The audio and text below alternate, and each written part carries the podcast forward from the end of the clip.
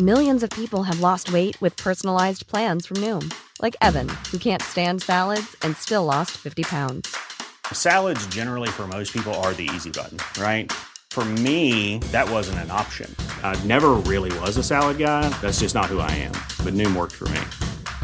Get your personalized plan today at Noom.com. Real Noom user compensated to provide their story. In four weeks, the typical Noom user can expect to lose one to two pounds per week. Individual results may vary. He kōna ipurangi tēnei nā te reo irirangi o Aotearoa.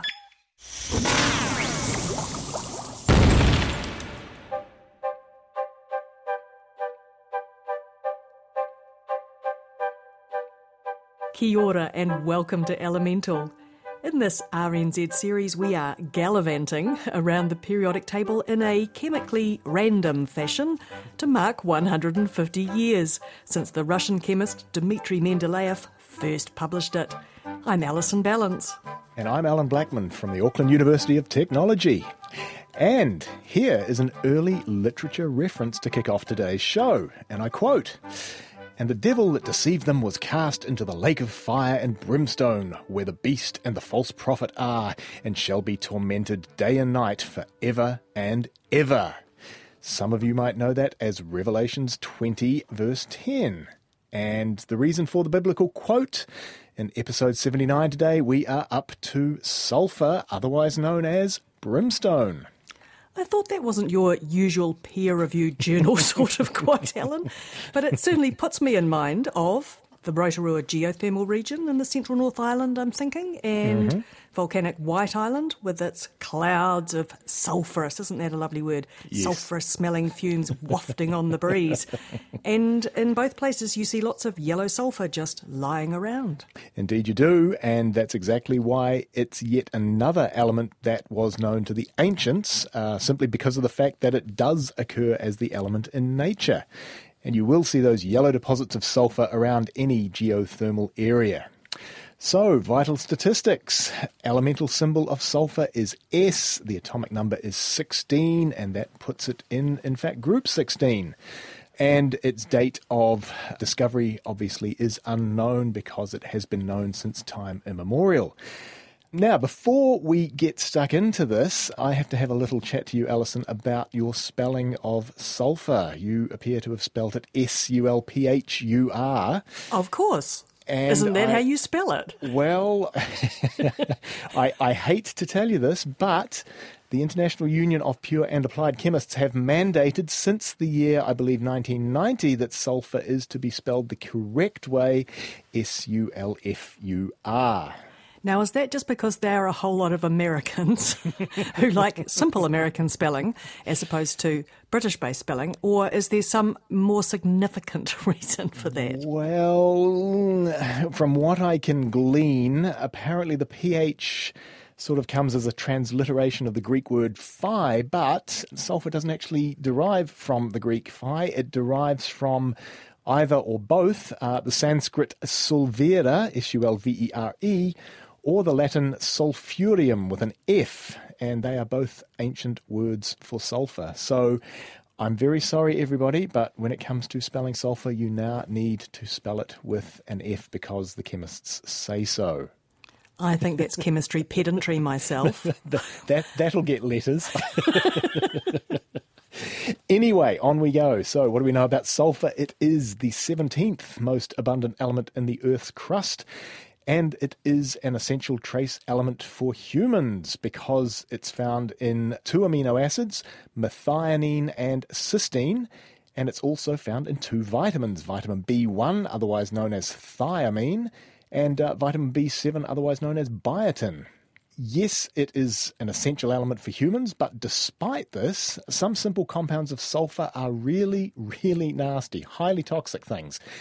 So, for example, a concentration of H2S, otherwise known as hydrogen sulfide, of around about 5 to 700 parts per million is fatal after around about 30 to 60 minutes. Oh, that's not very nice. But speaking of hydrogen sulfide, the first thing that comes to mind for sulfur is the smell, and I'm thinking rotten eggs, uh-huh. farts, all sorts of terrible smells. Yes, indeed. I know where you're coming from on that. But in fact, pure sulfur, the actual element, doesn't smell itself, but sulfur compounds certainly do.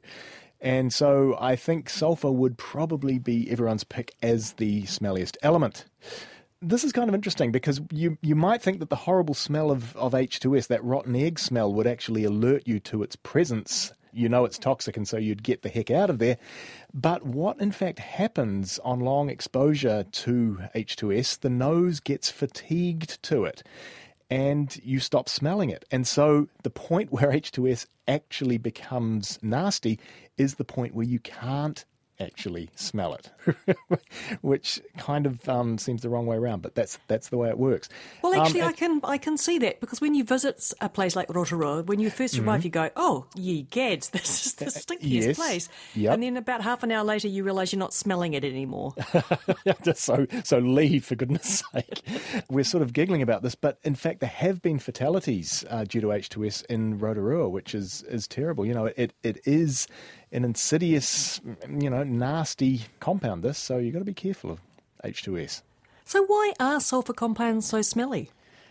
Oh, bloody good question, Alison. I wish I knew the answer to that. And actually, the whole smell thing really is still up in the air. I'm not sure that anybody actually really knows how the whole smell thing works. But just to give you some sort of example, okay, we've got H2S, hydrogen sulfide, we've got H2O, which is water. Now, sulfur and oxygen are neighbours on the periodic table. Oxygen sits above sulfur, they're in the same group.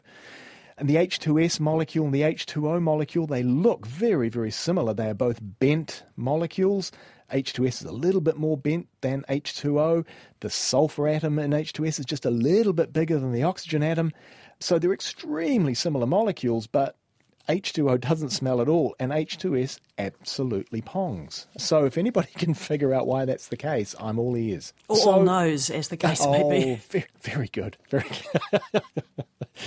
yeah, so sulfur compounds are smelly, and um, this can be actually put to good use because, uh, for example, if you've ever had a gas leak, it's not the actual gas that you're smelling, uh, it's one of a number of sulfur compounds that are used in very, very tiny amounts as an additive for exactly this purpose.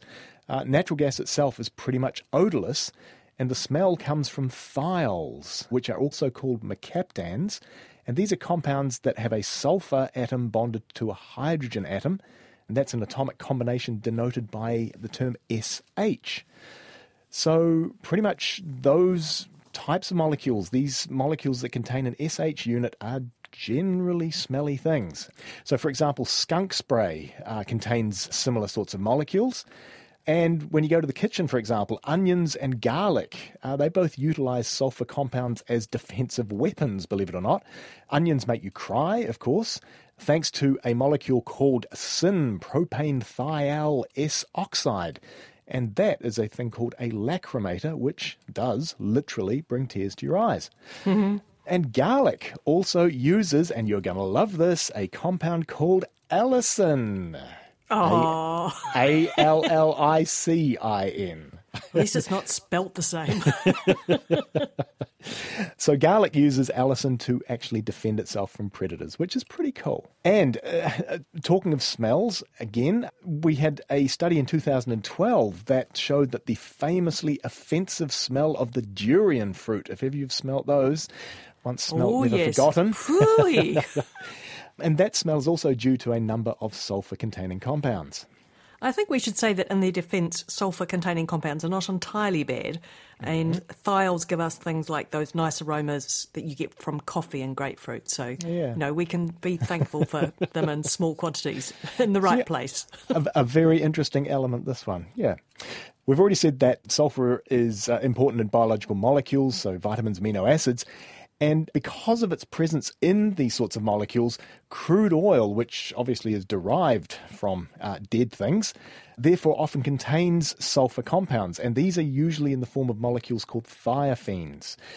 And so, when petrol or diesel that is high in sulfur is burned in car engines, uh, the atmospheric pollutant sulfur dioxide is formed. So, that's not a good thing. So, therefore, when you refine crude oil, you use a process called hydrodesulfurization to remove as much sulfur as you possibly can. I think, in terms of road transport, that New Zealand has notoriously been a bit slow, and we had dirty diesel for a really long time. And mm. it wasn't until about 2004 that they lowered sulphur and diesel to 500 parts per million. And since then, we've kept lowering it and lowering it. And now the limit for both diesel and petrol is 10 parts per million. Hmm. But I have to say, there's this funny anomaly. We still allow boats to use high sulphur fuel, and we're just deciding as a country whether to sign up for an international shipping treaty that would mean we have to significantly decrease the amount of sulphur that ships use in our waters. So, mm-hmm. anyway, that's enough of our digression. What's so bad about sulphur dioxide, and why have we had to lower sulphur in fuel? We've already said that H2S can be lethal, a small molecule containing sulfur. So there's another small molecule containing sulfur, SO2, that can also kill you at concentrations of greater than 100 parts per million. It's fairly toxic stuff. So it's not great for humans and it's also not great for the environment because SO2 is the precursor to acid rain. And acid rain is just essentially dilute sulfuric acid. Ah, H2SO4, Professor. and she waits to see if that means anything to him. Flanders oh, and Swan, possibly. Yes, possibly. it was definitely. It's a wonderful Flanders and Swan introduction to their song, The First and Second Law of Thermodynamics, and it was about how to talk to a scientist. And one of their sort of introductory comments was you could go, ah, H2SO4, Professor. okay, carry on. I was going to start quoting the uh, the second law of thermodynamics song about heat no, we're about of chemistry. itself pass from it. That's chemistry. Goodness me. we, we need an episode on the second law of thermodynamics. Anyway, okay, I'm not going to digress. So, speaking of which, H2SO4, H2SO4 yes. that is, sulfuric acid is the number one industrial chemical on Earth, with close to an eye watering 300 million tonnes produced annually. It's quite extraordinary. And the majority of this is used in the manufacture of fertilizers. So, therefore, sulfur is extremely important uh, on the planet. And it could also be argued that sulfur has actually had a defining, well, let's say, a political influence on the world ever since around about the year 1000, owing to the fact that it's a component of gunpowder, along with carbon in the form of charcoal and potassium nitrate, otherwise known as saltpeter. Yeah, trust humanity to use such a versatile element for warfare. And uh, other example of humanity's stupidity with respect to sulfur, things like mustard gas, uh, that was used in World War One, and that was a sulfur-containing compound by the name of bis-2-chloroethyl sulfide. And sadly, a number of nerve agents also contain sulfur. Now you've really cheered me up about so, Sorry about that. Yes. Can we talk about something a bit more uplifting? Okay. So I'm going to lob in for our interesting fact. One of my favourite sulphurous environments not that I've actually ever seen one or are likely to see one, are black smokers. Those tall black chimneys that are found around deep hydrothermal vents in the ocean. You know Indeed. what I'm talking about? Yes, yes, I do. Yep.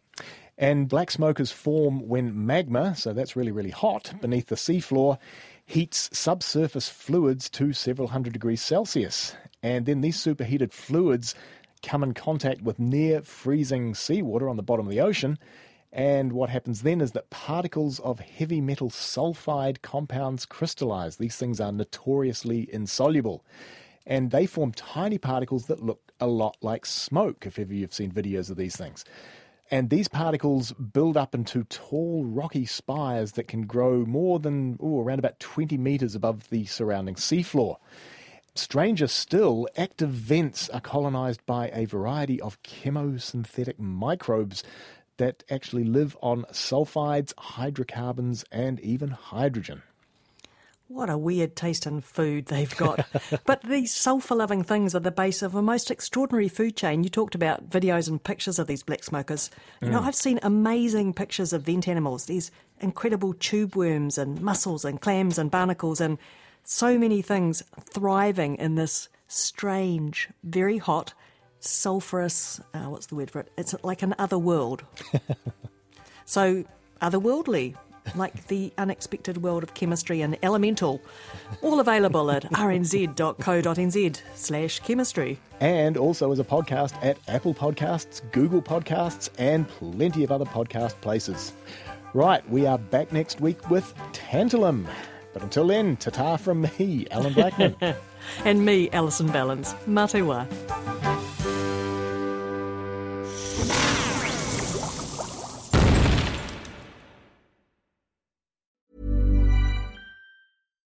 Botox Cosmetic, out of botulinum toxin A, FDA approved for over 20 years. So, talk to your specialist to see if Botox Cosmetic is right for you.